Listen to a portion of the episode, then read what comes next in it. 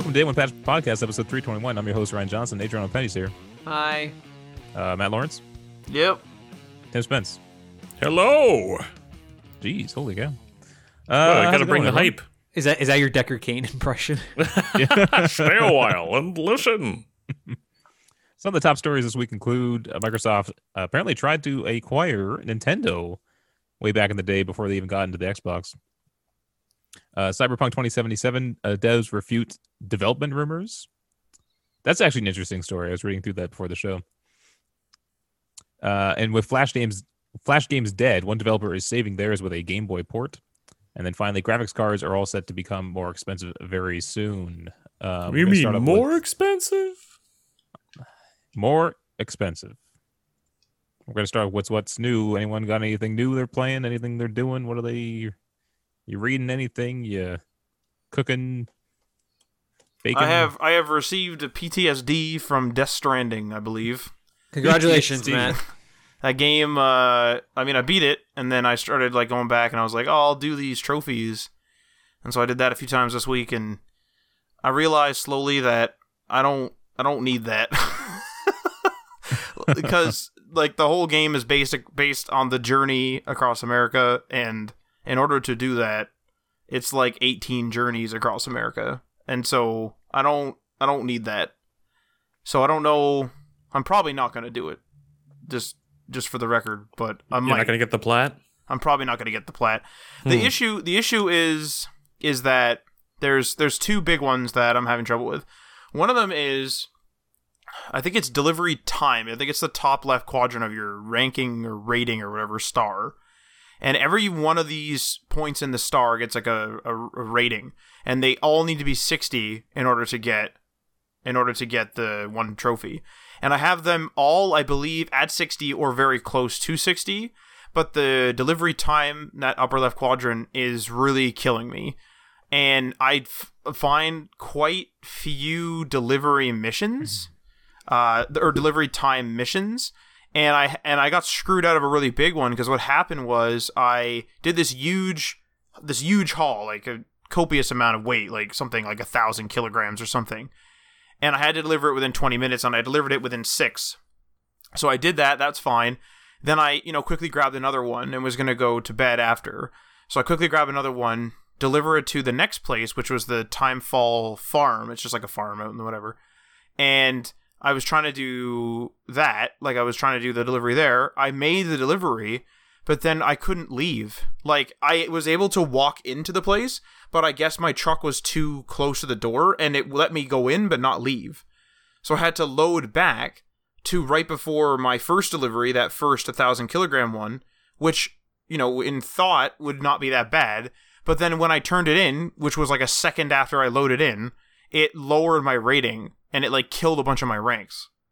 And so I don't know why that was. So I was just like, well, like, this is just going to take forever. Like, this is just going to be a grind. And each of the places that you can go to, each of the places that you can deliver to, give you a rating so they give you a rating out of five and as you um, as you deliver packages like it, it accumulates it doesn't go away in, in between it accumulates up to five stars and then you get like a star on your suit and i realized that there were i realized this earlier but i didn't really have much thought i realized there's areas that the story never takes you to and so i had to find this one guy so i found him and I started like delivering packages for him. And I delivered like he's in a very difficult place to get to. Probably the most difficult place uh, that I've experienced in terms of like someone living there. Um, it's a very weird place. I I have like this weird like ladder system set up to get to him. And I delivered like two big things. Like I had had to fight a bunch of mules, and I delivered two big things for him. And I'm I'm like level two with him. And then I did a third really big up thing for him, and I went up like not even a sixteenth of one star and I realized that obviously the the deliveries are weighted differently, but they're not like obviously, or at least not to me, weighted differently. Whereas you would think they would be, right? Like, oh, this is a massive delivery; it'll give me like two stars. That's not the case. Sometimes the smaller delivery gives you it, and I just I'm gonna have to do that at every single place in this game. Like, I'm gonna have to go back to every single one over and over again. Have you tried looking up like a guide and see if somebody's figured out a more efficient way to do it? I haven't looked up a guide um, because I was just like knocking out easy trophies, like um, not easy ones, but like ones I missed. Like th- I went to this one area because it was like, uh, there's like hot springs in the game, so I'd never used them because they're pretty rare and they're not very useful. So, uh, like a, there was like an area where I I could like dispose of loot, which was one of my, or dispose of like some uh, contaminated uh, cargo, which was one of my trophies. And then right beside his place was a hot spring, so I just like went there and then discovered that there was this hole in my area that I'd never been to on the map. And then I discovered his place and just like did like I always do because I'm actually a fairly high star ranking in most of the cities at least. Most of them are actually already five just naturally. A lot of the preppers are at least at three, four. Some of them are actually at five. But it's just I, I'm. I think I. I think I played too much Death Stranding. Like I, looking back, I think I started it in December. I think you need beat to the shit out of it. I think you need to simplify things and join me on Sea of Thieves, Mr. Matt. Uh, I don't know about that. I can have some more PTSD with that freaking Indiana Jones like levels and those people stealing our shit. What are you playing it on? Uh, Death Stranding or Sea of Thieves? Sea of Thieves. I'm playing it on Game Pass, but it's crossplay, so it doesn't really matter. Oh, Like, okay. You if you if you have it through Microsoft's ecosystem, you have it on Xbox and PC, and if you have it on Steam, you're locked to PC. But I think everything's crossplay, anyways.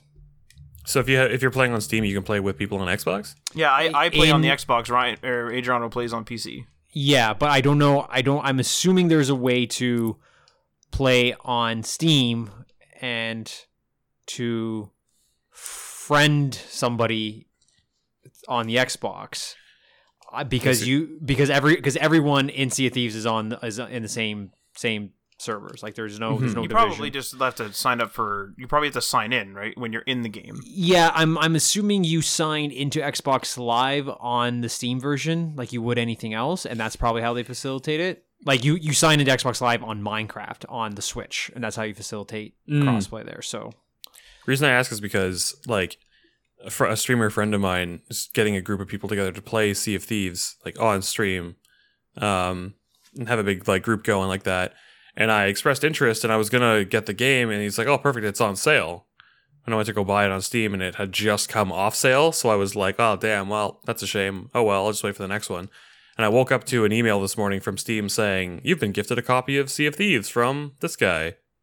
oh, So he just bought it for me. Nice for it. That's nice of him. Yeah. And uh, so yeah, there'll be probably some Sea of Thieves this There- week. There there's definitely a way like like like I know the PC like people on who played it through the Microsoft ecosystem.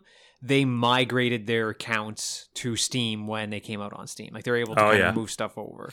So there is a Fair way enough. to do it. I uh, you may want to give that a quick Google. Yeah, I'm gonna have to start looking into it because I mean, like, if it's cross-platform, no matter what, like whether it's Game Pass for PC or like the Xbox app on PC or Steam, then that's great. Um, but yeah, I guess as far as me, um, I've just been doing that Yakuza grind. You know, like 200 hours into it, so barely scratching the surface.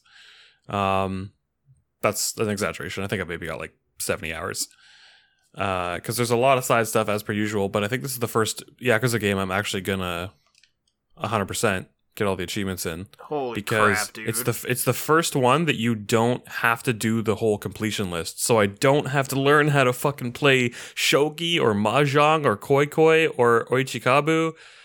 I can just fucking do the requests and do the side quests and do the main quests and make like you know do the management mini game, play some Mario Kart, and uh, that'll be good enough. So it's I think it's really doable.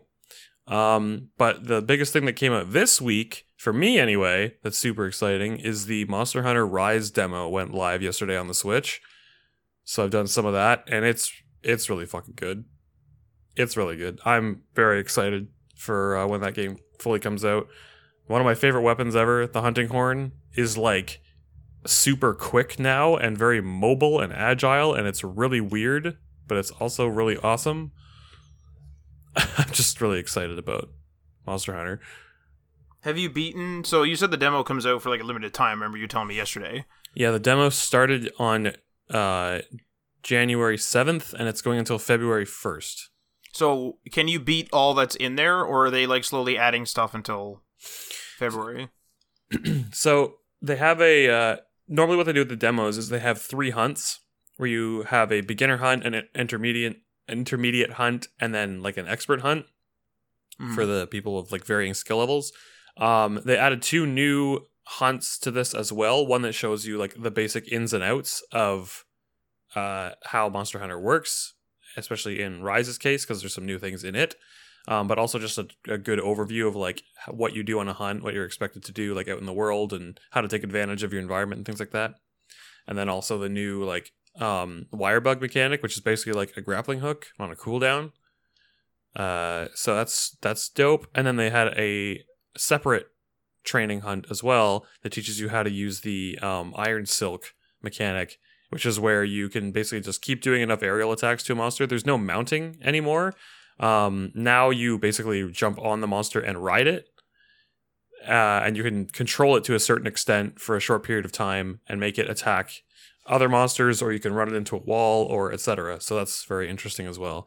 Um, and I'll be really interested to see how that plays into like speed hunts and things like that by the people who are just absolutely insane at Monster Hunter.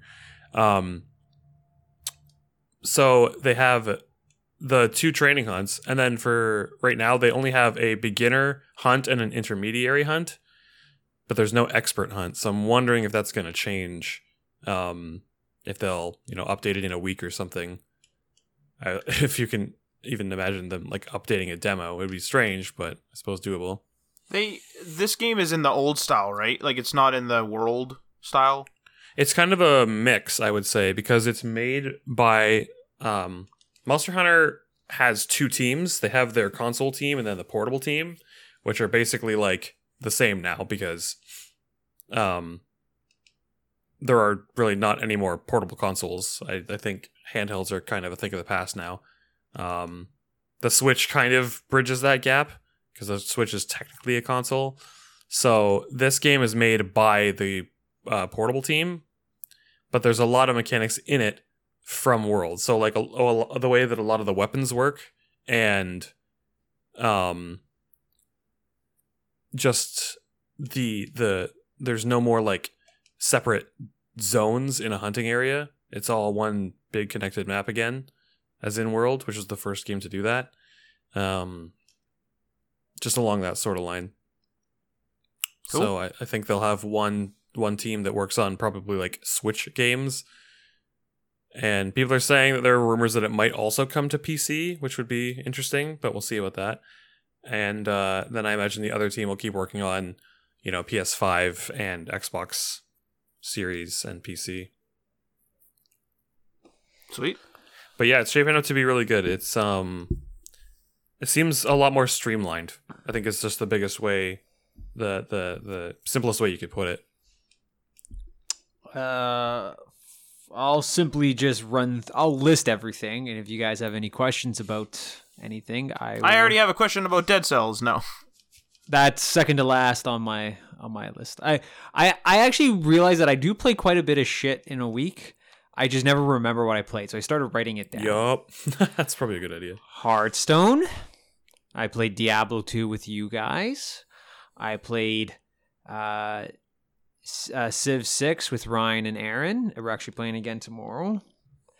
Overwatch, God of War, Dead Cells, and Sea of Thieves.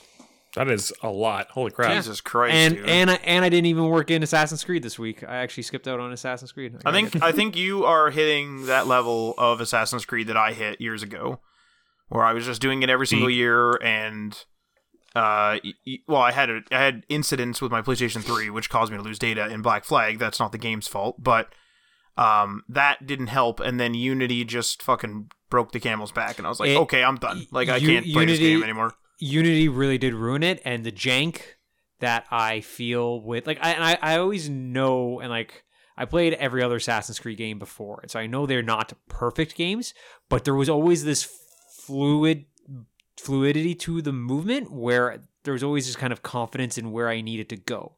And Unity really, really ruined that. And I know that Syndicate has gotten most of it back, but there still just seems enough broken there that I, I, I can't trust it. and it's it's going to be really hard for me to move on to Assassin's Creed after this. And like Matt, like what if I told you that I think I might be done with Assassin's Creed after this? I mean, I, I was in the same boat. I, I thought I was done. Um, and the only reason why I came back was because I saw Ryan and Aaron playing Origins, and then I saw them playing Odyssey, and then or I saw just Ryan playing Odyssey, and then uh, Aaron bought us that like Ubisoft game pack where we all kind of like share the discs. Mhm. Um, and so I took the Origins disc and ended up platinuming it. So the style change like helped me because I was back again Unity, which was sort of a style change off, from the old right? one, but like not quite. But I think that you could do with a break. Like you're also on the old ones still.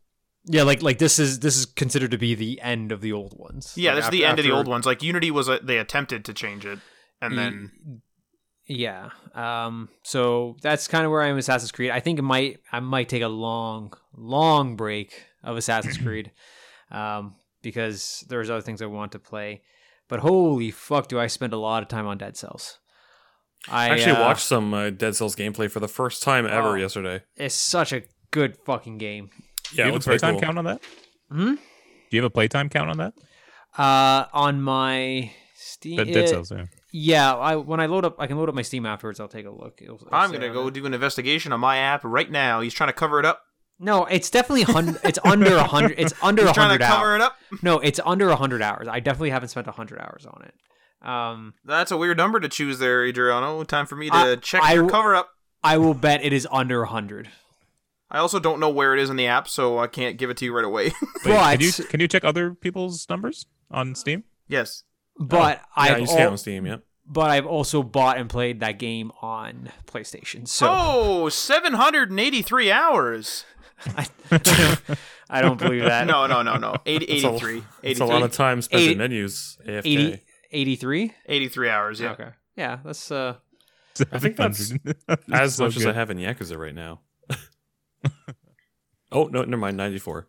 and I and I don't but I don't plan on slowing down with Dead Cells. Like there I have to I need to find out the secrets to this game and I there's just I I have a map. Like I made a map to it cuz I it, it is it bothers me that much.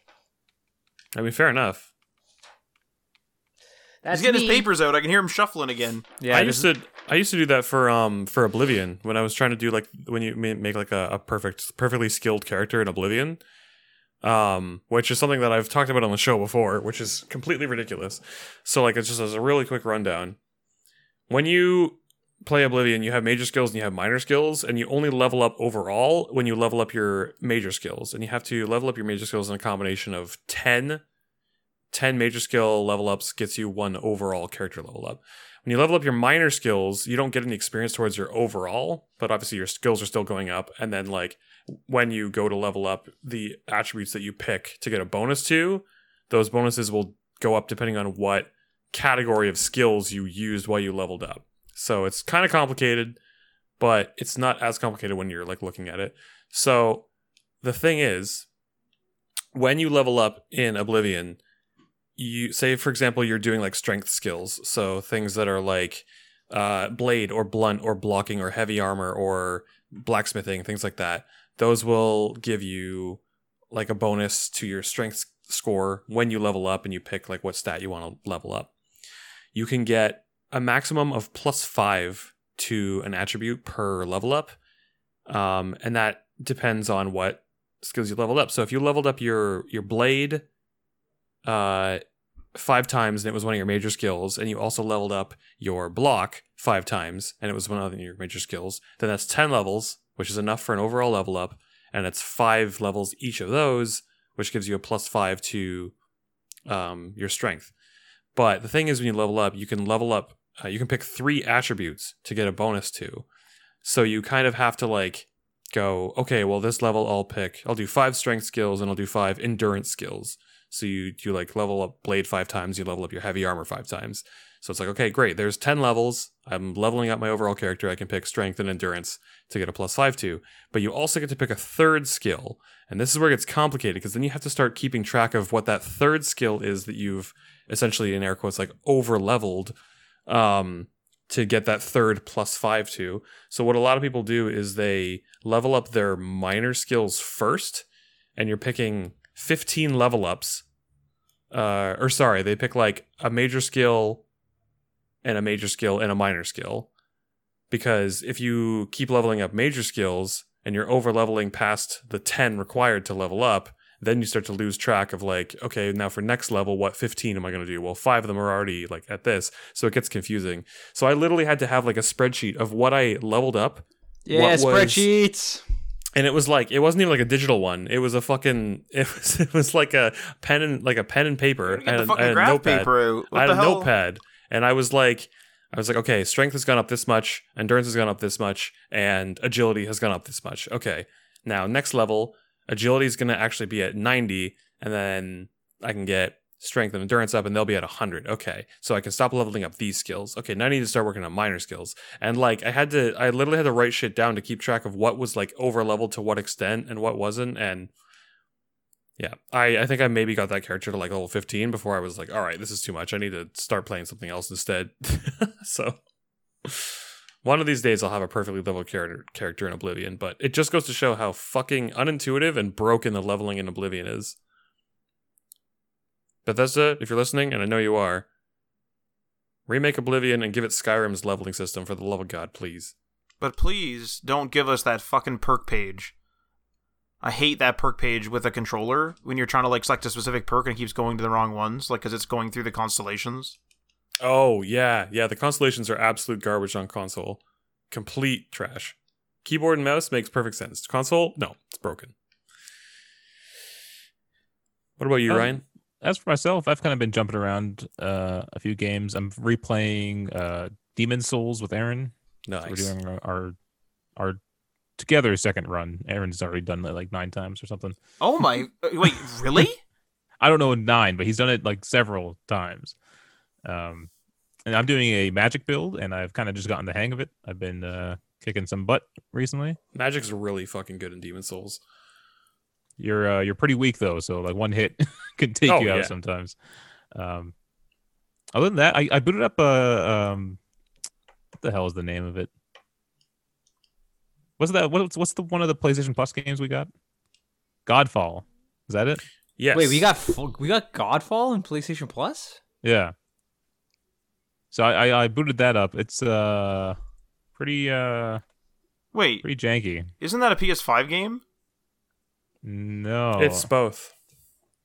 is I- it Godfall? Is that the one I'm talking? I don't about? think I don't. I don't. think- I don't think Godfall. That's a brand like that came out. yeah, like Yeah. What the hell's the name? Okay, hang on. Hang I'm on. pretty hang sure. I- it is. Are you thinking Greedfall, the pirate one? Greedfall. Thank I you. was was gonna say God- God, Godfall is Godfall. brand new, Yeah, right? that, that is a top. Like that's a new release game. Greedfall. That is a janky game. The Greedfall is new. no. Are you? I'm surprised. I look at, I'm looking at the scores here. It has like eight out of tens and stuff. Mhm. Seven I out of heard ten on it was Steam. really good. Apparently, I I was not very enjoying it. Now I haven't gotten too far, but but just the controls didn't feel that great. Hmm. now let me ask you this though. So you don't like indie games? Is this an indie game? Oh wait, hang on. I like I like indie games. Well, no, I know I have I have been critical of them in the past, but they have definitely increased in in overall quality and scale. You and I have had like conversations where you know, like the let's say the general PC player, or at least the ones that I know, would be okay playing something like Seven Days to Die, where even through its early access and whatever, you know, chances are, and it's still in early access to this day, actually, but chances are it will not, you know, reach the highs of let's say like a Halo graphics, or well, maybe not Halo is a bad example these days, but even actually even those graphics, it probably won't hit those highs right? Like it's it's very much like an indie game where somebody went I- into I don't I don't think that Seven Days to Die is on Unity, but like you know what I mean? It's sort of like that Unity feeling where the controls aren't super tight because the developer is just making a game in their engine. They don't have like a whole UX team there that's like, no, we need these these controls accelerated and stuff. Yeah, I am definitely a fan of AAA games. so Um, like, is Greedfall falling into that sort of Seven Days to Die trap? Uh, for me, yeah. So you might your your your mileage might vary with this game, and I'm even looking at a review here. It says almost everything I want out of a big, juicy, old school RPG. So if that's the case, you know, if if if if like old school RPG fans like this type of game, then yeah, it might be for them. Uh, I I was just not too impressed with it. Now I only did spend it with an hour. I'm, I am planning to go back. Um, maybe maybe see where it see where that leads. The the the line in Polygon is something like uh where the hell is it? It literally says the the sort of RPG or the sort of epic RPG Bioware doesn't make dot dot dot. so like I mean it's being, you know, held in pretty high regard, it seems. Mhm. Yeah, But it doesn't look like it's indie, but it's not it's not like your Infinity Wards and your big AAA guys either. I have a couple There of are friends who have definitely played it nice and they've said parts. it's okay. yeah. these screenshots make it look fantastic. You seen these? This is Some of these uh, are this is nice. that whole this is that whole Crimson Desert experience thing again where Oh, for God's this sake. is this is the time this is the time to play this stuff before the PS5 like takes off and has a whole bunch of crazy stuff. Just be like me and buy them all on Steam and then just never play any of them. Just keep going back and playing Dark Souls over and over again. I'm trying to I'm getting I'm getting through my list here. I'm getting uh in the last few months I've like completed almost a game a month here, single player game a month. I can't remember if I said this on the last week's podcast. I might have. Um, but yeah, like I started up another playthrough of Dark Souls just for the fun of it, just God to do damn like an intelligence build, and uh, it's it's it's just fucking strong. That's just such a fun game to just keep going back to and like playing a new build every time and seeing like what's objectively like just way stronger than the rest. Oh, we also all played Vermintide. Yeah, we've been playing that a couple weeks now. That's pretty fun. It is fun. It's it's just in our it, it's in our vein of like horde like co- like co-op games. yeah, passive co-op game. but good. everyone who's listening to this already knows that because they're all watching on on Twitch every week at twitch.tv slash Pench Media on Wednesday nights. And if you're not, we know who you are. I will track you down Yeah. and I will give you a hug. Oh, and then I did uh, start um, Yakuza Zero. That's gonna yeah. What a That was- fucking random one. It's weird, eh? It is. Uh, this is uh, in the same vein as your Final Fantasy. Yeah, there's because there's, there's uh, I haven't been I haven't played a lot of Japanese games. Yeah, um, JRPGs, yeah. and and so I, I've always like felt like there's this whole section of games that are, that have kind of been elusive to me, and so I, I'm trying to get into them more. Um, and so yeah, Yakuza Zero was on my list, and I finally got around to that. You know what's funny is like for as big a Yakuza fan as I am, I never would have it really never would have come across my radar if Matt didn't have Yakuza 4 that I played like way back in the day. which was like uh, which was on PlayStation Plus, and only because I played Shenmue 2 and was like, this looks similar. And then it turned out to be the like way superior game to Shenmue. Yeah. Oh, that's sad. Good times. Shenmue was a good like step like stepping stone though. Like it was a really good foundation for drama, like Japanese drama video games.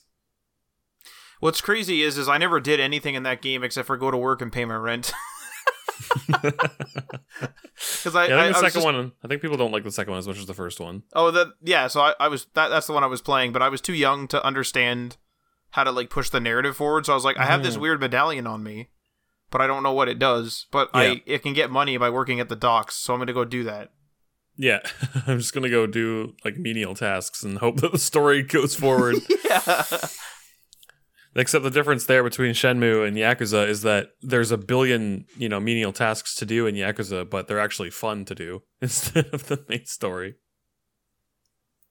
Yeah. Little. uh I mean, they made the first game into a movie as well, Yep, that's which true. which was I'm pretty sure just gameplay or something. I heard. I haven't seen it myself. Yeah, I'm pretty sure it's just all the cutscenes Oh. from the Okay. game. I'm fairly sure. I might be wrong. Don't quote me on that. I'm not the biggest fan of Shenmue. Wait, didn't what's Adriana? What's the one you like? Shenmue.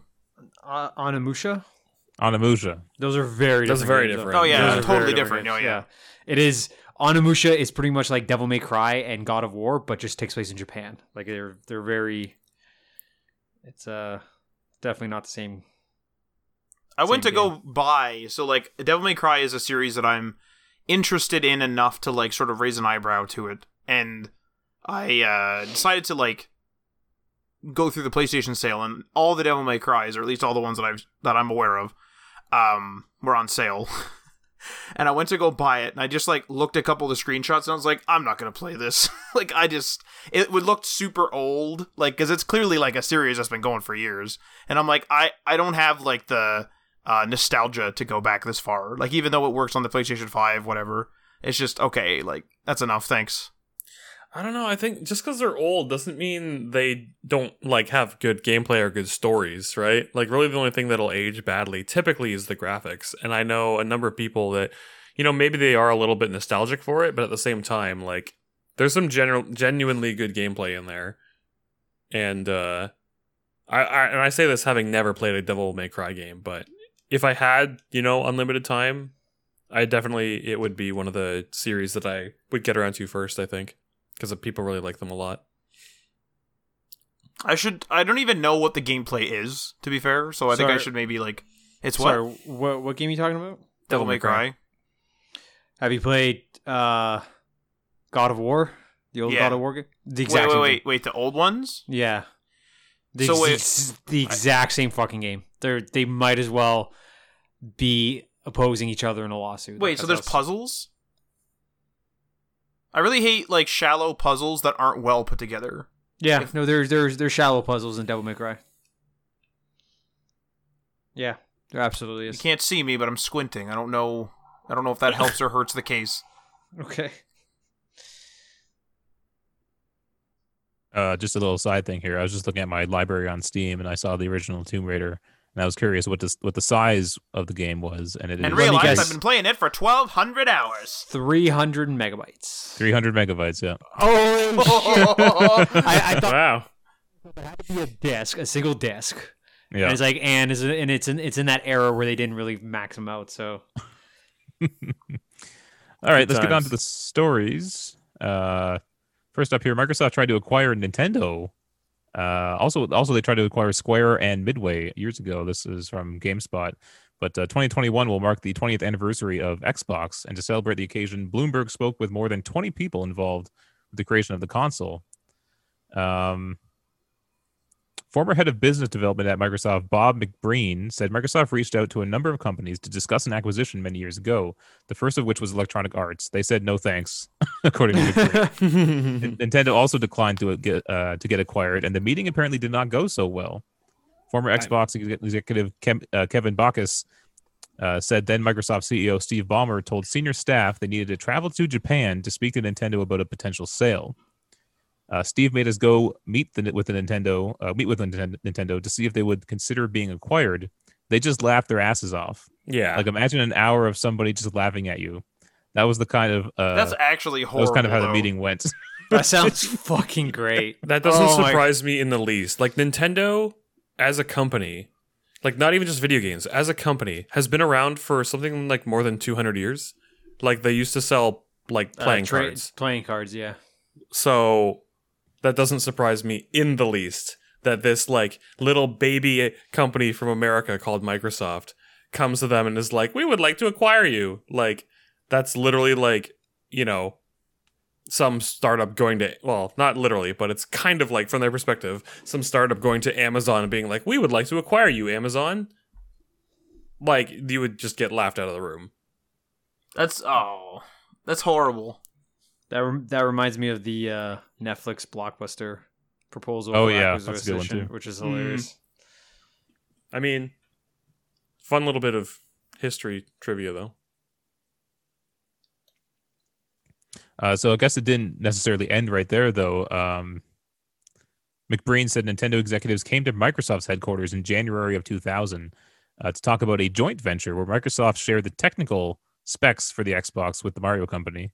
Uh, the idea was for Microsoft to handle the technical side of, of making a console, with Nintendo working on the game portion. Uh, the pitch was their hardware stunk, and compared to Sony PlayStation, it did. So the idea was, listen, you're much better at the game portions of it with Mario and all that stuff. Why don't you let us take care of the hardware? But it didn't work out. that would have probably if that had let's like let's say alternate reality where this had actually gone through we wouldn't have gotten the innovation that Nintendo has continued to feed the industry with. You're probably right about that. Yeah. We wouldn't have gotten it. Nintendo Wii wouldn't have happened. We wouldn't have motion controls in video games. VR wouldn't be a thing right now. Yeah, you know think that about. is a fair point because it's like Microsoft is very corporate. They go with what they know works. They go with the safe bet. Nintendo has so much money. They've been around for so long. They're too big to fail. Like they're literally, they're just like, let's just try whatever the fuck we want because you know if we sell it confidently enough, it could catch on. And the thing too is is they have the reputation now for like having innovative titles and stuff like that. Whereas like Microsoft has the reputation, uh, like whereas it's not bad, but like re- Microsoft has the reputation of being like the Call of Duty and Halo console, and it's just because they're playing the safe game of people like gun games. Yeah. Go with what works, right? I mean, admittedly, they don't make COD, but they certainly make Halo, and Halo, you know, whatever is really influences the shooter industry. So Did any of you watch um that uh that video game documentary on Netflix? No, I've been Sure. meaning to. I just I can't remember the the uh the name of it, but um Indie they talk about hmm? Indie game the movie.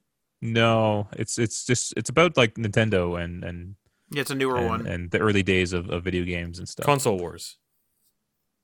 Is that it? Like the, the the Nintendo like Sega Atari days, think- like back then. I think it's an inten- I think it's a it's well it's, it's an older it's it's I haven't watched it but I know it's of an older era and it's I, I'm pretty sure it's a Netflix original film. Okay, because there's a book by the same name called Console Wars that's basically about it. um, yeah, I'm aware Sega, of that. Sega, and Nintendo, um, and it's definitely from like Sega's perspective. High Uh, score. High score. Oh yeah, yeah, yeah, yeah. That one. That one's Yeah. old, right? That's a couple years old now. I don't know. It just has the Netflix logo on it, so I'm not sure. Hmm. Uh no, 2020 I believe. oh wow. Yeah.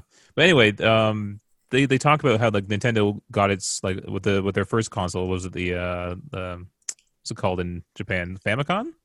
It, it Yep. the, Super Famicom. Yep. Yeah, that's no the Famicom, not the Super Famicom. Oh, that, sorry. that the- was the that's a first one, different yeah. that's a different system. Yeah. yeah. They talked about how they were having trouble like marketing it to the US and they had to hire like Americans to design what we know as the NES to actually make it sell in the US. Yeah, because if you look at the Famicom, it's it's incredibly different Yeah, it's a it's a from the NES. lo- It's top loaded and it's like Yeah. red, red and like cream colored. Mm-hmm. It's really funny. Um, And I guess the Nintendo folk weren't weren't too happy when they got like the designs back for it because, you know, different markets, right? They didn't understand why that would that a gray box would sell. you know happy what I with the money though. oh yeah, Yeah, Yeah. the um it just reminds me of like another little bit of like video game trivia history that's pretty well known is um that Nintendo and Sony were originally going to partner to create a console. oh console. yeah. Uh that did not end up going well, and so Sony broke off. They're like, "You know what? We could do this ourselves." And then that's what the PlayStation 1 was. the Nintendo. There's a there's a still prototype out there, the Nintendo PlayStation. Mhm. That's that's crazy, isn't it? Yeah, that's it's crazy to think about. It's just funny how like a, a decision like that can spawn a, a competitor. you know, Yeah. Nintendo's hubris knows no bounds. Uh, they're They doing fine. The, their the Switch is selling like crazy. Oh yeah, especially in COVID times. COVID's probably the best thing that could have happened to the Switch. I bought ironically, For Christ's sake. Do you see them? Do you see them going away from, Uh, like going away from the Switch? Because if you really think of it, the Wii U versus the so you have like the Wii U and then you have like the Wii. So like the Wii obviously had the the motion controls, and how they got the compatibility of the Wii to the Wii U was that the Wii would, would, games would just work on the Wii U with the with the remotes as well but like there's such a different form factor there in comparison to the Switch. Like now the tablet's gone, the Wiimotes are gone. Can you do you see do you think Nintendo is going to care about compatibility? Because that's part of why some like PlayStation and um, Xbox go the safe route a bit is because well, especially Xbox in this particular case is because obviously you know you only really have an Xbox controller, and even though the Xbox controller has changed um, form factors over the years, you know, like the black and white button on the bottom right of the original Xbox controllers are now just the bumpers. So like the you know what I mean? Whereas like if you if you try to boot up a Wii game on like a Switch, hypothetically, if it was compatible, it's like do you have to like that's a totally different controller. You're not using a pro controller in most cases with a Wii game, you know. I got bad news for you, and this might come as a shock, but Nintendo has never cared about compatibility, ever. but they are amalgamating their accounts. Like the accounts seem to be getting all together. What Nintendo does is they re-release games from before on the current console digitally. That's what they do. But They they, don't- can't do that with Wii and Wii U. Well, no, they, can. they they have. It, It's Yeah. a it's a case by no, case but it depends on the game. But like, it's like think about what, I- what I'm trying to say is is the inputs are so different that if you had a game that specifically relied on the tablet, now you're screwed. If you had a game that specifically How so? relied on the Wiimote, you're screwed. How so? The Switch has both of those. The Switch doesn't have the tablet and the, the TV. but Matt, It's not they- the same time. it But- would just but- well, not at the same time, no, but they would just swap. Like there would be a button that just swaps between. Yeah. Right, but then you have, then you have to then you're gonna have to like do.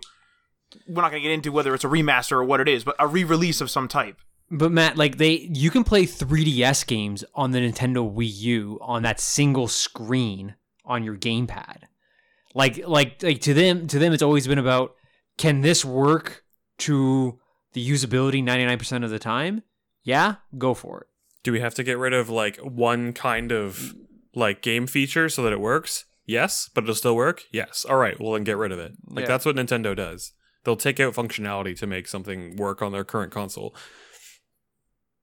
I, I guess can't- I'm- I don't know. I think it's something like six or seven times that Ocarina of Time has been ported forward to like that generation of consoles.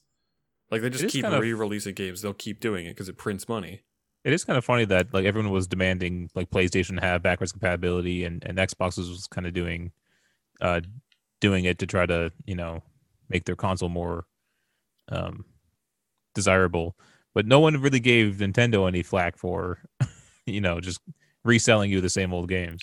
People do. It's just that Nintendo, the the Nintendo consumer base is just so dedicated Mm. that you don't hear those people. Right. Nin- Nintendo's gonna do what Nintendo wants, and they don't Yeah. give a fuck. Exactly. You don't, you don't want their console. They don't like. You're nothing to them. yeah. With the for, Apple for of the better or for worse. companies. Yeah, pretty much. For better or for worse, they're gonna do what they want to do. They'll and it doesn't matter if you don't buy it because it'll do okay at worst. Um, like I don't think anyone would say that the Wii U was a huge success, but it was okay. It was enough that they, you know, maintained it for a couple of years, and it, you could argue that it did pave the way for for the Switch. So Yeah, it, it was. It, it's essentially a prototype that made it to market. That's that, Kind that's, of. That's yeah. And yeah, we we can all consider everyone, all twelve of us out there that have a Wii U. You can consider us the uh, alpha I testers. still have mine. Mine is still hooked up, and I still use it regularly. Mine's sitting on my shelf now, but I just used it like six months ago to play Twilight Princess HD. So Well, you, Yeah. you know what? You know this is interesting because like I'm wondering too now, like where where does Nintendo go from here? Would they innovated with the Wii? They innovated the uh, controller, the controller to be mo- motion, but the console itself remained, you know, pretty much the same as other consoles, a box underneath your TV, effectively. Um, and then the Wii U was the same thing, except they innovated the controller again. Although yes, the Wiimotes worked, but they had that that tablet now the controller is basically like now the console is portable and they've shed their handheld division. So have they pigeonholed themselves now? Because yeah, they can innovate and do what they want, like I, you know, I'll concede that point. But will they ever be able to toss away the mobility now? Like can they ever say, "No, we're going back to an Xbox like console?" yeah, they probably could. It's just that the the console could would you know probably still have optional um motion controls. I I could I could see them going back to a Xbox like console if they then also included a 3D like 3DS like handheld com- console. I don't think Like- they would separate again. They, they they wouldn't, but if they were to go back to that, I think that's like So you do think they're The weight- pigeonholed then? Like they're they're basically stuck with Nintendo they- is never stuck. They'll do whatever they want, and you know, people will go along with it. All right. I let's don't move I don't know. I, I struggle with it be, just because we're getting to the point where people want less things. There's a reason why Rock Band's gone. People don't want all these damn drums kits and stuff kicking around. yeah. And you know what I mean? Staring and then people the people corner. People don't. uh, so do I. And then so do uh, like people don't want discs. So now there's digital, and people don't want like people don't want uh, multiple controllers necessarily unless they're playing multiplayer. So like the Xbox and the PlayStation controllers work on phones, tablets, the console, computers, right? So you effectively could just have one controller. Like I only have one DualSense controller. So like I'm just wondering like what Nintendo could do because we're getting to a point where things are becoming one effectively one solid piece. Yes, the Joy-Cons come off or but like, you know what I mean? Like effectively it's one solid console and then you could have a pro controller and just dock it to charge it. Like I'm just thinking like motion controls like like maybe VR, but like they don't they're not about power, so like what the hell do they do? This might be super, super preemptive, and I could see it going either way. Like maybe this is ridiculous, but maybe it's also not ridiculous. Is maybe years and years down the line, probably not anytime soon, because game companies typically lose money on console sales. It's really not worth them selling the consoles, manufacturing and selling the consoles, because they tend to lose money. They make the money back on the games and the subscriptions and services and whatever else. Um, but what if some you know third party company or one of the major manufacturers or whatever starts to just design you know home home game console boxes that just stream every service so you can just stream nintendo games you can stream playstation games you can stream uh, microsoft games you can stream steam games you just you can play games on this box because the game companies probably would just rather buy the rights to have access to selling their games on that box rather than making their own consoles. It's one less thing for them to have to worry about. See that see that's interesting. Um, but then that does kill the Nintendo innovation because then it's Mhm. like Nintendo is just another streaming service, and then it's like, well, they could be innovative in their games, but not even as innovative as they used to be because they just have their controller. Now maybe they could sell different types of controllers, but that goes back to people don't want all this crap laying around. Yeah, they're making their own hardware again. I don't know. I just maybe Nintendo would be the outlier there, like everyone else would do it except for Nintendo. Mm-hmm. That wouldn't surprise me. But at the same time, I could also see Nintendo being the one to bring up that idea as a new innovation. What about a Nintendo phone? The Nintendo. Be- yes, uh, because that's not bad actually. Um, but It's really bad. it's it's, it's I mean it's it's kind of dumb, but I, I don't mind it. Um, but like they have like the ROG phone, and they have a couple other gaming phones out there. They might be watching that really close, and they do have apps, so they have experience. Their dev- their devs have experience with mobile apps. Didn't they give up on mobile apps though? Yeah, but it could have just been their beta test. Like the experience is there, the data is there, right? But I thought they said they wasn't worth it. Like they, they weren't making the money they were they were hoping. They to also make. said they're not making a higher power Switch. I I thought uh, I thought they were making money on the Fire Emblem. yeah that's the one. They're It- making- it's it, they were they're making money, but they weren't making on it. they weren't they weren't making the money that they I guess expected to make. I think they just expected to make more money overall across all their games. But yeah, like when they released Mario Run and Fire Emblem, they had two different payment services to test to see what people bought more. And because Fire Emblem's free with microtransactions and Mario Run is paid to get the full experience, uh, paid up front, I mean, you can guess which one makes way more money. And it's Fire Emblem. And it's not even by a small margin, it's like 10 times the money or more. And, And they- Fire Emblem is admittedly a large license, but Mario is the Not most identifiable yeah. out of all of them. I was gonna say that's the thing too is like it's it's fucking Mario, but Mario's reputation wasn't enough to bring the sales higher than microtransaction freemium, you know, Fire Emblem game. I think they're making a phone or a tablet, like I- an actual traditional I don't one. know about that. I don't think so, Because but think at the about same this time, I wouldn't be surprised to see it. Because think about this though, they got that that chat app on the mobile phone. Now Nintendo can say, you know, you put your Nintendo phone or tablet into kids mode. It runs Android, also runs whatever Nintendo stuff's on there. No. But then but then you're then if you put it into kids No. mode, now they can only talk to their friends in the Nintendo app and you control it. no man. Their software's bad though. Yeah, The Nintendo that's app's not. not good. I mean, but so is No. Sony's, but here we are. Sony's is fair. way better. Way, Sony's is way better. I'll get I'll Nintendo concede that. Online app is probably one of the worst pieces of software I have installed on my phone. Oh, I see. Okay, at least in in in that case, I haven't tried that. I just assumed it was it was like at least serviceable. But- like I, th- I think it's from it's just because of a user experience perspective. It's just because like when you like for example when when the Switch first came out and people were like, "Oh, you can play Splatoon online with your friends." It's like, "Oh, that's dope. Like let's just party up." Oh, sorry, no. This Nintendo doesn't have a party system on the console. Wait, what? Yeah, you have to download this other app on your separate device and you're chatting with a party on the Nintendo app, but you also have to connect the Nintendo app with a third uh with a like not a third party, but another adapter between your phone and your headset and your Switch, and now you can party chat with people. It's like, what? Why? Who? No. No one's going to do that. Why would you do that? It's ridiculous. But Yeah. if it was all on one device, uh, see that? See then? They're not. I don't. Uh, I don't think they're. I don't do think you they're. No, why not though?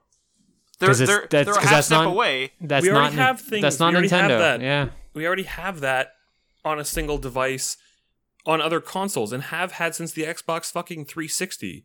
No, no, yeah, no, PS2, you're right. You do You're voice right. chatting with just the console. Like it's something. It's been a standard that Nintendo has just ignored for two decades. But I'm thinking, I'm thinking more along the lines of like, if they, so they have this, they have this, like, obviously this this one single party chat app isn't going to be the end all be all for them making a phone. But if they go onto a common operating system like Android or something on the back end in a heavily customized Nintendo version, now if they release games, they can very easily release it on mobile and their own platform. And they can have it across both, but because it's Bluetooth and like everything's Bluetooth and or plug-in now in terms of controllers, they have the openness of having the they can be super innovative with touch controls or Bluetooth controllers or uh, plug-in controllers. They can also dock it. There's a bunch of like smart mag like MagSafe is a good example, like wireless charging that way. Like things are becoming less tactile. So Nintendo with just like effectively a slab of glass in a tablet would be able to dock it, take it with you, use the touch controls, use their apps. Their games come out on Android at after a certain like exclusivity period. Like maybe because if they want the the the ability to like innovate anymore, having that glass slab with maybe a controller included makes sense. But then they can innovate by saying, "Hey, you know, the new Nintendo phone comes out in a few years or the new Nintendo tablet comes out in a few years, you can upgrade to it and everything just runs on it." Uh, yes, I know that we said we don't, they don't care about that in particular, but I think people are starting to because if they're going towards streaming, they're only going to streaming because it's convenient. They're not going to streaming because it's better. It's just more convenient. It's arguably worse in some and better in some cases. So, like they gotta they had they gotta carve a, a place for their innovation, and by having a standard slab of glass that can connect to almost anything, now they're open to do that. But they're not. But they any anytime they release a new piece of hardware, or a new thing, it's them. Their the differences in their games in their gaming systems are not out of out of desperation or necessity. It's always just out of sheer curiosity and experimentation or boredom. Right. Like they're not. They don't need to do that to to secure a footing in the future of game development. Like they can they can they can always just kind of be a step behind because as long as they have that fan base with their Zeldas and their Mario's and their and their you know Pokemans, like people are always going to come back to their to their thing, and they can they can they can release a less powerful. Uh, Oh yeah, no, I'm Hi- not saying this this tablet's going to even beat the iPad Pro. I'm not even going to say that. I'm going to say this thing's going to be behind. This thing's definitely going to be in tandem with Nintendo, and we're not going to like if you're not technical, you're not going to know it's Android. I, I I will say it is slightly more likely that they would make a tablet over a a dedicated tablet over a phone, but I still think both are so far off the radar to But they're they're also appealing to Japan. Japanese uh, phone games are huge, aren't they? Or uh, handheld consoles, like any any mobile stuff, isn't it huge there? Yeah. not there a huge Yeah, market there for that? Yeah. in And- the Eastern they- world is super y- popular. Yeah. So imagine Yeah. if uh, if if like a person there has the like they got to appeal to their But- their effectively their home market as but well. they but they have something for that. It's called the Switch. No, yeah, no, no. I'm talking about in future generations, like when the Switch's form factor is tired, what do they go to? They'll go to a upgraded, more condensed version of the Switch. No, but you guys were saying that they always innovate. So, like, Yeah, You I guys are saying that they'll always innovate. Just the with the Switch again. Maybe similar, maybe some similarities, but I feel like it'll it'll be different still though.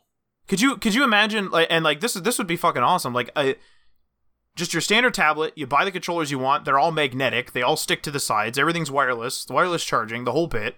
All Nintendoed out. You upgrade the damn thing. You place it on a dock. It goes to your TV.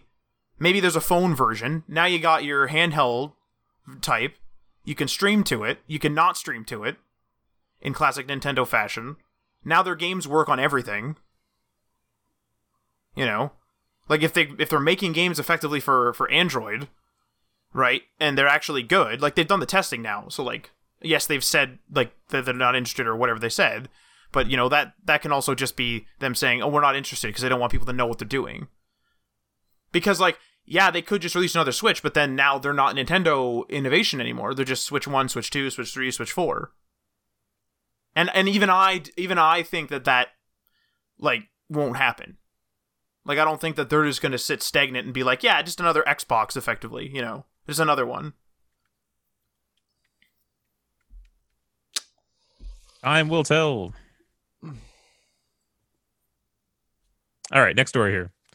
Um, this is a bit of a weird one, and uh, I'm kind of curious how something like this happens. But basically, Cyberpunk 2077 uh, devs refute uh, development rumors. So I guess a post was made that kind of talked about the future of Cyberpunk, and it contained a lot of rumors from update uh, schedules to descriptions of what content was cut. It alleged that Cyberpunk 2077 would possibly receive a No Man's Sky style comeback, and that the redone Cyberpunk uh, would be finished in June 2021, with a good chunk of code getting scrapped and rewritten from scratch. June 2021. Oh my Yeah. god. Nah, that's okay. Continue, June? but that, but no. June's update supposedly would sort out all of the bugs found on all versions and would bring back a lot of the cut content. Uh, elaborating on the content, the writer told uh, players that if they see that you guys are asking for shit to be put back in the game, we might actually make the game we intended back in 2018. The writer alleged that there was a huge underground area uh, that looked like the uh, Machiavellian, Maca, Machiavellian. Machiavellian. no, Machiavellian. Mac- Machiavian, oh. Malkavian, Nosferatu, Path of Vampire, the Masquerade. What the Uh, hell did you just say? What did you just say to me? M- m- I don't not- know. Ah! and stated that the apartments with closed, locked uh, indications used uh, to be used to be lootable. The post also alleged censorship uh, responsible for cutting more edgy scenes like drug use with kids and priests and Hare Krishna side arcs. Uh, the writer expressed disappointment in the game's version of Johnny and stated that the original Johnny took inspiration from David Hayter's Solid Snake from the first Metal Gear Solid, uh, as well as actor Cillian Murphy. Now, what's weird about all this is this was like this is apparently a pretty large post, and they they seem to know a lot of what's supposedly happening. But CD Projekt Red came out and said that this is not true. I was gonna say. What? I can't imagine them coming out and being like, "Man, imagine like if you guys really want it, maybe we'll go back and make the game that we meant to make." Well, that wasn't Like- CD Projekt Red; it was whoever made the post. That's what I'm saying. Like, could you imagine them them actually coming out and saying that? Like, "Oh yeah, this game isn't isn't uh isn't what we originally thought in 2018." Like, if you, But if I you guys guess- I really guess the want it badly enough, then we'll make the game that we meant to make. Like, obviously, everybody wants that. CD Projekt Red wants that. That's the like easiest thing to debunk I've ever heard of. But it's it's weird to have something so detailed and you know, like who who would take the time to make this and It write just this goes post? to show, right? Like, confidence can sell anything, right? you can you can get into anywhere as long as you look like you belong. I want to look up what Malkavian is. I think I I don't know, even know if I'm pronouncing it correctly. Uh, Fake it till you make it. enigmatic and deeply disturbing group of Canid? Cainites? Now I gotta look up another word. How complex? Like, is is that the troll here? Like, yeah, we're gonna get them, gonna get their fucking thesauruses out and their dictionaries and They'll be on this for minutes trying to figure this out. I think it's just some sort of mythological thing. And that that's why it ties into the vampire stuff. mm-hmm. So, So, it's just wait, something so- disturbing, I guess. So this this completely false thing that was posted. Where was this posted? Uh, I want to say Reddit, but I don't know for sure. what a bizarre. That's just bizarre. It's bizarre, right? It's very bizarre. This is a really weird story. Is Yeah, this bizarre. is this testing the is this testing the waters? Is this one of those things where it's a legit post and they just say no, it isn't it, and then That'd they like funny. over two years or something they like build it out. You mean like the uh the April Fool's video that Ryuga Gotaku Studios put up about Yakuza Seven? Imagine if the game had turn-based combat. How weird would that be? and then And then, then they it did. release it, and it's oh fuck, this is real. Yes, Not it only was is it real, Reddit it's post. actually insanely complicated. it's, it's listed as false on Reddit. There you go. Whatever's written below is confirmed false by uh, CD Projekt Red themselves. what the heck? this is This so is a bizarre. long post too. The I mean, we are in COVID times, right? When you say like anytime somebody says the the phrase like who has time, who whoever finds out how to do something like this, who has the time to Everyone, dedicate this? everyone has time. Everyone's got that time now. Everyone has that time. It's like, oh, who who puts so much effort into a fake post? Literally, it could be anybody. There would be Yeah, people that's that would do it normally outside of COVID times, but we're in COVID times now, so the chances are much greater of finding people that were that would do that kind of thing.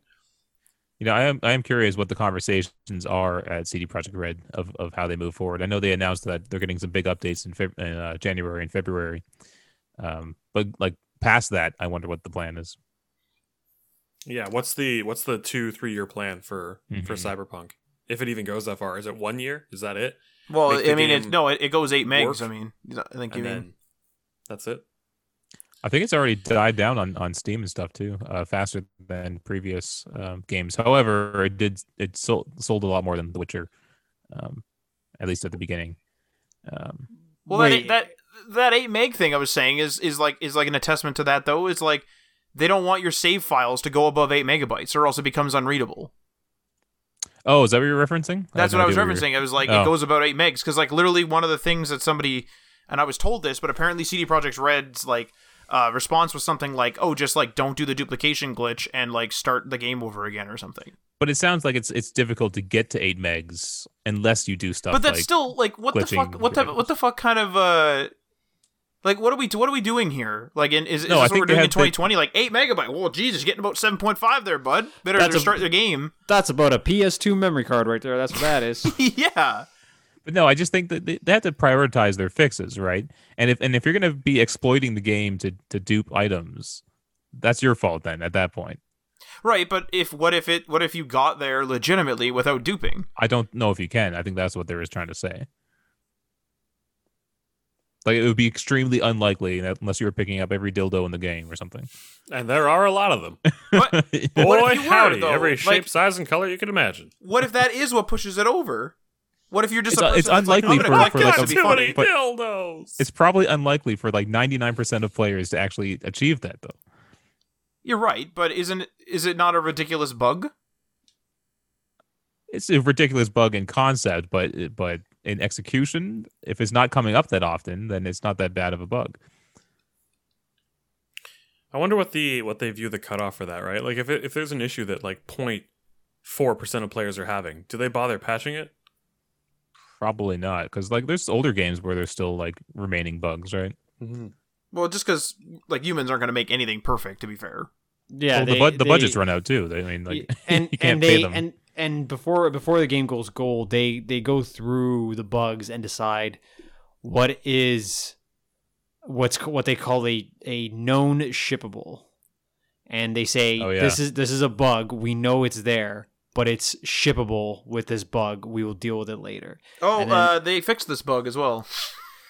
oh, well, there you go. Oh, the megabyte one. There you Uh, go. Cyberpunk 2077 gets hotfix 1.06 8 megabyte save file limit size re- re- removed on PC. It would have been funny if they couldn't remove it, but they were able to up it. It's like 16 now is where we can push it to. Don't go over 16, and and we're and we're working on 32 in the future.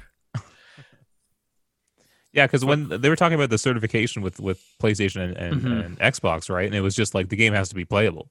That's Yeah, pretty much it. yeah, and they and they they give a list of things that they say, "Hey, we know this is an issue. We intend on fixing it on on whatever day," and then that is what's supposed to get them through the door with PlayStation, Xbox for any issues that they see on their end, and and that's arguably what caused them to get to the PlayStation Store and the Xbox Store with all that garbage in there. You know what's funny about the ESRB ratings is like it's not like the ESRB is playing the game to figure out what's in it. The developers literally send them like video clips of what's in the game, and then they rate it off of that. So if they send them a clip with nudity, they say, "Oh, there's nudity in the game." Okay, yeah. so No context whatsoever. What a mess. uh, next story here, they um, so Flash is dead. Oh, But the Flashpoint paradox. No. We're talking about Adobe Uh-huh. Flash now. Uh, if you're fairly young, you might not even know what Flash is. Really? The, been the gone old for quite some time. player. oh my god. Yeah. Uh, so Adobe, uh, this is from GameSpot. Adobe officially halted support for the longtime multimedia platform back on December 31st, citing security flaws and the existence of better tech. However, one prolific Flash developer took an unusual step to reserve their work, uh, porting it to the original Game Boy. Uh, that game is Anthony Lavelle's Indestructo Tank. And you might have a hazy memory of it from your youth, as I do. Uh, it's a grounded shoot 'em up, grounded shoot 'em up, uh, similar to Defender or Moon Patrol. Uh, only your tank is completely invincible, and your goal is to bounce onto your enemies' heads continuously so you don't run out of fuel. Uh, the Game Boy port obviously limits the game's color palette, and the on screen action is a little bit tighter, but it plays just as I remember. Uh, though the ROM will will work on any on a real Game Boy, uh, for the rest of us, Lavelle has provided an emulator that works on your web browser uh, on his uh, itch.io page.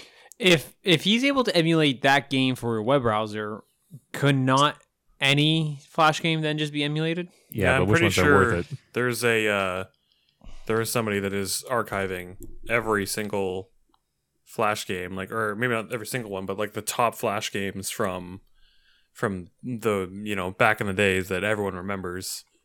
Um, spe- spe- bleh, specifically for that purpose, I'm pretty sure there's already like a Reddit, it's like a subreddit dedicated to it, and multiple people are working on it. I remember going to frickin' Miniclip all the time. What is like everyone's most memorable or the like when pe- when you think about flash games, what's the number one game that comes to mind? I don't remember individual games. I remember I played a jousting game in, in high school, and like you would you were on horses, and it was kind of like a kind of like a side scrolling type of level, and um, you would you would joust at each other, and when when the when your character died, they did they would just go blah. that was it. Blah. That's incredible. The one for me is Insane Aquarium, where it was literally just you like had fish in this aquarium and they would drop coins and you'd use the coins to buy upgrades and buy more fish and then you would buy upgraded fish food that made the fish grow bigger and then the bigger they were they would drop better stuff Fight aliens. as you went through the levels, yeah, you would start to unlock like more special fish, um, and then like you know other little characters that would be inside your fish tank, like a pearl or a, a clam that would open up every once in a while and give you a pearl that was worth a lot of money. Um, and then eventually, yeah, like portals start to open up, and then aliens, like literally, You, Xenomorph. sh- you, then I have a game for you. You should play a game. It's probably on Android. You're Android, right? Not iOS. yeah, yeah, yeah. You, it's probably on there. It's on iOS called Universal Paperclips. Okay, By by Staples. yeah. Go, go and go and download and launch that game, and then uh, you'll probably have fun with that. Universal paperclips. All right. Yep. I'll look it up. It might, it might be a paid game. Like I don't know. I think it might be like three bucks or less, or something like that. yeah, but yeah, yeah. That and then um, there was a game that I played in high school all the time that was called Portal: The Flash version. So based on obviously Portal, um, but it was a 2D like sort of um platforming game where you use portals and you had to like get through every level alive. It was like surprisingly robust. Um, another really good one. Uh, I just sadly went to mine, and it literally says Adobe's ending support for Flash after December 31st. This means the miniclip can no longer play Commando 2, as well as the first Commando. I played the shit out of those. Commando. Um, yep. As well as on Newgrounds when I was really young, elementary school. Yeah, Newgrounds, Um, baby. I think it was like Stick RPG or something like that. Oh, I remember that one. Yeah. Oh man, Stick RPG. That was the first that was one. terrible. That was like like I mean not terrible in the sense that like it was a bad game, but just like the content in that game and the later ones too. I remember there were sequels for Stick RPG. It was like, really gritty. Like it was supposed to be like a GTA and stick or something. it was it was literally designed for like 12-year-old boys. which is I think I was like eleven or twelve. Yeah. Like it's like if you go back now, it's just like the point of the game is to like like like fuck bitches get money basically. Like it's just like that that really like reductionist like man think about only two thing he think about sex and food like but I- I that's, can- that's I what can the goal of those games the- was Well, I can picture the the map in that game. I Yeah. remember it was like gritty and there was like a bar, and I don't remember anything else. I remember going. I remember where your apartment was, where this big building was, which I believe was the library, and where like the bar was. I think it was, or maybe it was like the McDonald's or something. And yeah there was literally like the restaurant was a mcdonald's yeah. it was so. Yeah, so like I remember the map. I don't remember really what you did. I remember it was sort of like GTA without the cars. I remember that's what we used to always call it. Um, you'd run around and you you would like you'd get money by doing you know like illegitimate means or whatever and then you would like go to the university and you could like purchase courses to get your intelligence stats and charisma stats and things I like never that did that. I don't then- think. yeah that's a Oh. weird one Adriano, do you have Yeah? a, a favorite Flash game? Uh, I didn't. I have a bunch of them in my memory. I couldn't name them any by name. So So he he really enjoyed Motorsport Man that I just Sure. found on. Oh, it's not even Flash. Damn it. anyway, uh, our final story: graphics cards are set to become more expensive very soon. Woo wee. This comes from GameSpot. Uh, the price increase might soon affect numerous GPU manufacturers as waivers that kept trade tariffs at bay have now expired. President Trump instigated a trade war with China in 2018, which would have increased GPU prices had companies not applied for waivers to prevent it. Those waivers expired, however, this month, meaning tariffs between 7.5% to 25% can now be applied to all PC hardware. Asus is the only company that has acknowledged this right now, writing to customers to explain why they might encounter higher than expected prices on products. And they said, quote, our new MSRP reflects increased increases in cost for components, operating costs, and logistical activities, plus a continuation of import tariffs. Uh, we worked closely with our supply and logistic partners to minimize the price increases. ASUS greatly appreciates your continued business and support as we navigate through this time of unprecedented market change. Now, it's kind of funny because you can't even find a graphics card right now. yeah so, that's what i was thinking yeah. So the price change doesn't mean too much at this point. So what? Okay, so I have a question because like I only update myself on graphics cards and stuff when I need one. So here's a question for you, um, because I think Ryan, you follow this industry now, I do, yeah. uh, which is weird. Like I used to be the one, and then I just was like, you know, what, this is too much information. Uh, but anyway, um, so back in my back in my day, um, when I bought when I put together the computer that's sitting beside me, uh, I remember that people used to, and it was shortly after it, like there, there was graphics cards around. So maybe like a year or two after I built this computer, this computer is old.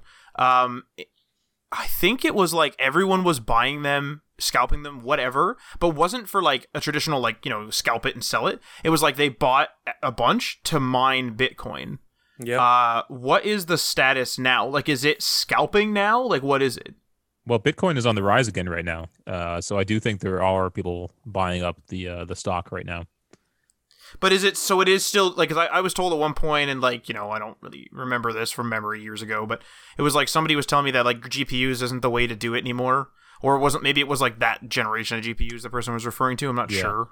I don't I don't know on the on the actual like technical aspects of Bitcoin mining. Um, there, but there also is a high demand for these cards just because they're they're pitched as being relatively inexpensive and and and more powerful than the last generation. Man, right? as soon as I saw those friggin' commercials that were like, "Oh, super affordable, like high performance, like performs like a expensive card, and it's a third of the price," I was like, "It Mhm. doesn't matter because no, like they're all gonna get bought up. Making them Yeah. more, making them cheaper only increases the number of people scalping them." yeah when I- I, when I first started looking into uh, uh, building a PC, um, it was during like the 1080 uh, era, and and they were super expensive to find any graphics cards because there, there wasn't a, a supply, and then then you had the, the the Bitcoin mining going like crazy. So I never, I never, I, I couldn't buy until the 2080s came out.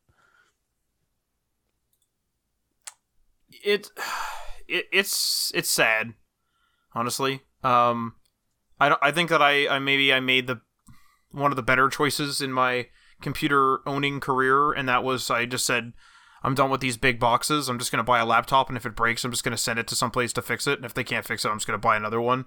Mhm. Um, because at the end of the day, here, uh, I put a lot of money into this big computer, which is just basically an office computer now, but it's beside me.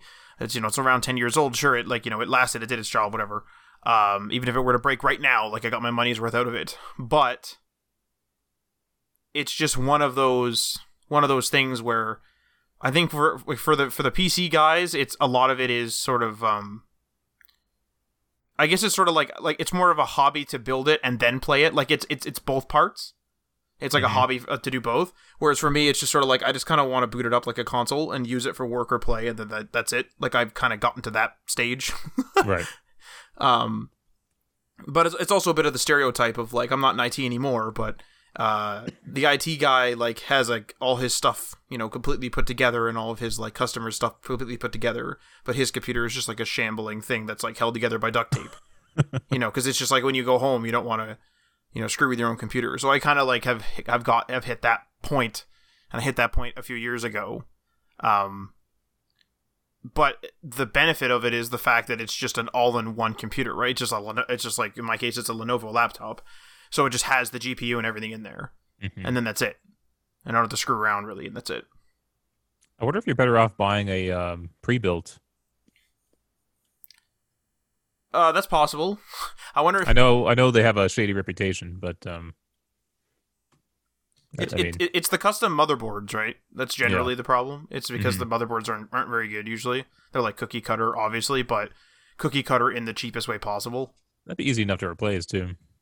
I was gonna say, like, I guess it depends on how high the scalpers or whatever it is takes the price of these things. Um, if the price just goes up to an absolutely insane rate, rate, it might just make sense to say, okay, I'll buy this pre-built on a good deal for this GPU. I know this GPU will last me a few years, and then I'll buy like a motherboard in a year. Like I'll use the pre-build as a pre-build, and then in a year I'll salvage some of the parts, and then I'll slowly like Frankenstein uh, and and slowly upgrade said Frankenstein of a computer over the years. You know what I mean?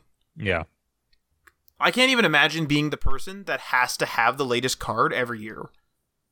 I was gonna get one, um, but since I can't find one, um, let's put that on the back burner. That would be Oh man. That's that's horrible. I don't know what it is, and, and I'm, I'm not even the type of guy who's like going in and looking at like my thermals or anything like that. It's just I just like tinkering with uh with with it. You You, know, put an AIO in your computer. Your computer wasn't even overheating. I know, but it was just like I just wanted to try it. I just wanted to to, to see how it would go and see if I could do it by myself and stuff. In order to to like make it so I didn't have to remove the backplate on my motherboard, at one point I taped together one of my fans. Oh God, because I just didn't want to Oh, like I just didn't want to deal with it that much. I think it's just because like I think it I think it's just it's just because like uh, I don't treat it like a hobby. Whereas I think for you like you're having fun with it. Whereas like if I like break something, I'm pissed off after that. so I'm just like I'm just like no like I'm just gonna use this like all in one package and that's gonna be what what I use. What would you if, if if it became available right now, whatever card it is you're after? I don't know which one you're after. I think the Um, 3080. 3080. If it became available right now, would you buy it at full retail? Uh, well, go, full retail's around like 1200 bucks, Sure. like a thousand to 1200 bucks Canadian. I should cl- uh, clarify. Um, I yeah, I probably would. God damn. Although See, at this like, point, I- my processor's getting old. it's weird because you're not a PC gamer. Like you're not you're not hitting this thing It's not hard. my main like, you're, console. Yeah, You're you're a PS5 gamer. Like I don't I don't I don't get it. I just don't I, I don't I get you making it because I have like an affinity myself with like having something that can run anything. Like hmm Um, I just don't want a format that I can't touch. But I'm also fine with like keeping the original PlayStation 4. You know, I don't care about the Pro model and stuff, um, stuff like that, or like waiting, waiting for the Switch to go on sale and then buying it. But like for you, it's like you built this like killer computer that like blows away. well, I don't know if it blows away my laptop, but it like it certainly like puts it like because I think I bought my laptop a year or something after your computer, but like you know it they they can fight, put it that way, Yeah. and like uh like you're you're like putting work into this this thing and meanwhile i'm like sitting here being like fuck i hope this like tape holds I mean, maybe maybe I'm a victim of of capitalism and marketing, but I just like I like owning the best thing I can find. You know, and it, it's expensive. It's an expensive hobby to do that, a very an, an exceptionally expensive hobby and so it's like I'm using an air cooler, and it's like okay, that's fine, but but there's there's a better option. And it's like oh, I, I gotta go get an AIO, and I gotta I gotta go get one. You know, i'm surprised you're not a liquid cooler you have to eat or you order like a bunch of the See, that- gpus and then benchmark them and that's beyond what I would care to do. Um, now here's a know, question there is though a- there Would- is a limit. right if the 25% because these are american tariffs Right. if they don't affect us do you think we're going to see the 25% increase That's a good question. And would you I buy that card that. that. you're after at the 25% increase? No, that might be a little too crazy. My But then what- 2080 still runs everything well over 60 uh, frames per second, right? But then what's your upgrade path? Like if you're going to become more necessity based after the 25% increase, let's say hypothetically it did hit Canada, what um like what what what's your what are you going to do? In terms of graphics card, Yeah, so like you're not comfortable with let's say the 3080 at the 25% increase. Well, let's just say like whatever it is, the 4080, the 5080, whatever whatever comes out in the future, a couple gens down the line, you want to actually upgrade because the 2080 isn't doing it for you anymore.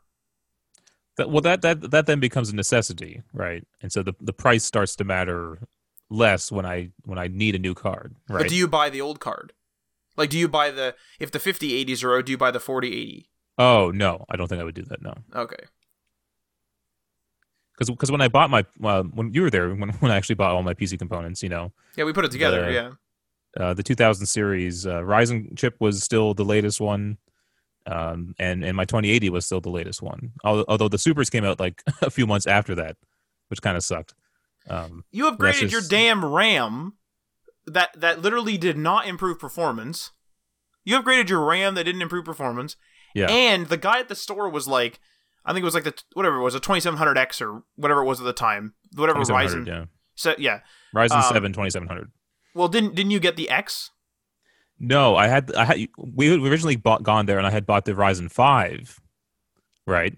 Oh, and that I was swapped the I swapped it out for the Ryzen 7. Right. Okay. And then and then the guy asked me like, "Oh, do you want the X or not?" And I said, "What's the X for?" He said, "Ma- "Mainly for um, overclocking, which I I haven't gotten into." Right. So- Okay. So, but even then, like you upgraded, like a like a totally viable, like blows mine away. Like I'm on bulldozer. If anyone's listening and and you're like, and like you hear the word bulldozer and you're a PC guy, like you're gonna be like Jesus. And yes, I do have USB issues, but fuck, freaking drives keep turning off sometimes. But like, like I'm fine. I mean, I'm fine with bulldozer. I rarely max it out. You know. And you had like a Ryzen 5 several like several gens ahead and then you upgraded before you built the computer. And here's the thing: my my my processor is now two gens old, and and I don't like that. like I have the world's first 8 core processor in, in, I think I think my processor's holding me back. That's what I think it is. What holding you back from what though? Like what are you doing that you can't do? I don't know. The, like the if I put things on ultra, my games are running at like hundred to uh, or ninety to like hundred frames per second, and it pisses me off that I have a 144 hertz monitor and I can't run my games at it. That's what I'm striving for. I remember I plugged this monitor in because it was on sale. Bought a new monitor, and I had a monitor for like four years that didn't turn on properly, so I had to keep like unplugging it and shit. Oh yeah, like whatever. That's just me. And and I just didn't give a fuck. Finally, buy this monitor and like turn it on. And I remember my business partner Mike messaged me, and he's like, "How's the 120 hertz?" It's like, "Oh, I forgot about that." I'm like, "Where do I set that?" He's like, "You didn't Oh, fucking jeez. turn up your refresh rate." I was like, "I don't care." I was like, I literally don't care. Like, it's incredible how much I don't care. When I upgrade, sure, I'll get the good thing. Yeah, but I same. Also, but I also like, I'm also not gonna go totally ham because like I turned it up to 120 hertz. I didn't notice it, so it's like, oh well. like, it just doesn't Yeah, matter my- to me. Like, my my venture into PC gaming has been one of convenience and consolidation, not of peak performance. When I do upgrade, I will get the best possible one I can in that moment, but until I do, I will just deal with what I have. I, I- yeah, like my TV's fuck, I don't know, a decade old, seven years old, something. I don't care. Like, yeah, I'm gonna upgrade soon uh, because I'm starting to see some screen tearing and stuff like that sometimes, uh, and that is one thing I would like to get rid of because that's like an actual quote unquote problem. But like I was telling you, Ryan, like we were looking at some Samsung TVs and some of them said it was 120 MR motion rate, so you're thinking, oh, it's 120 hertz. Wrong. 60 hertz native on the panel. 120 motion rate to like reduce motion blur or some some marketing thing or some technical Yeah, thing. I don't know. what artificially insert frames to make it 120. Sure, so, but Yeah. like, but like the panel isn't showing 120 hertz. So then I told you I was like, I'm gonna wait into this year to make sure that HDMI 2.1 is on all ports of most TVs. Then it's settled.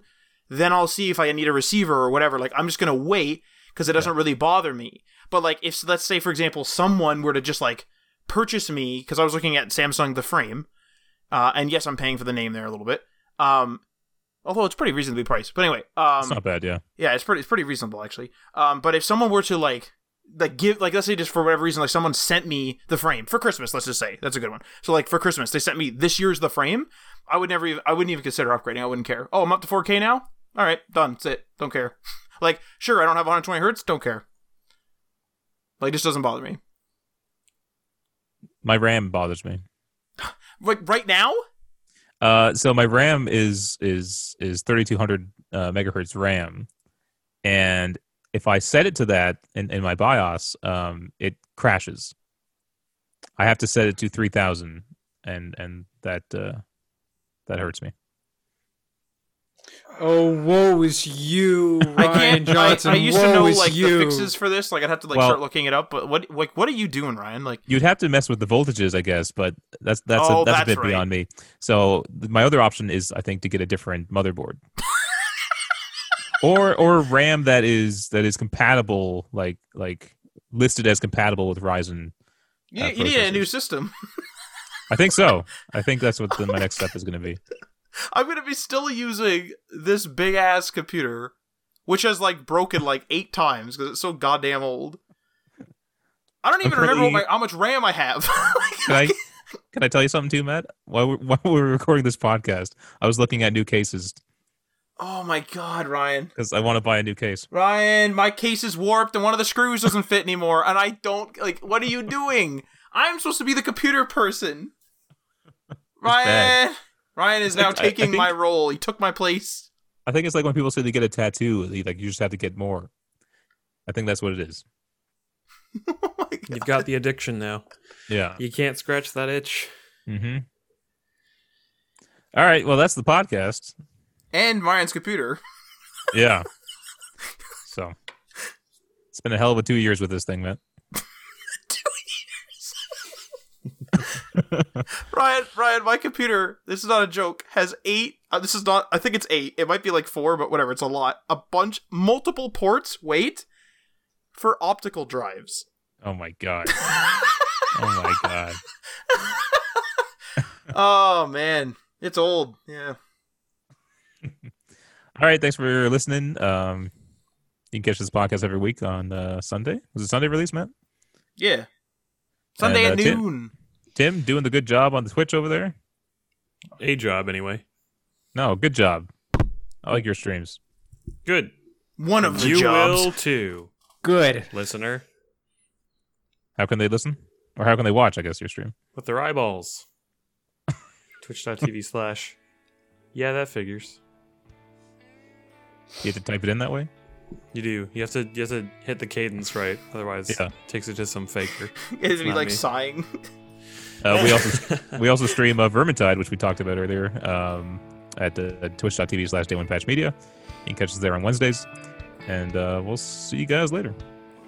Bye, friends. Stay safe. Eat a taco. Eat a taco?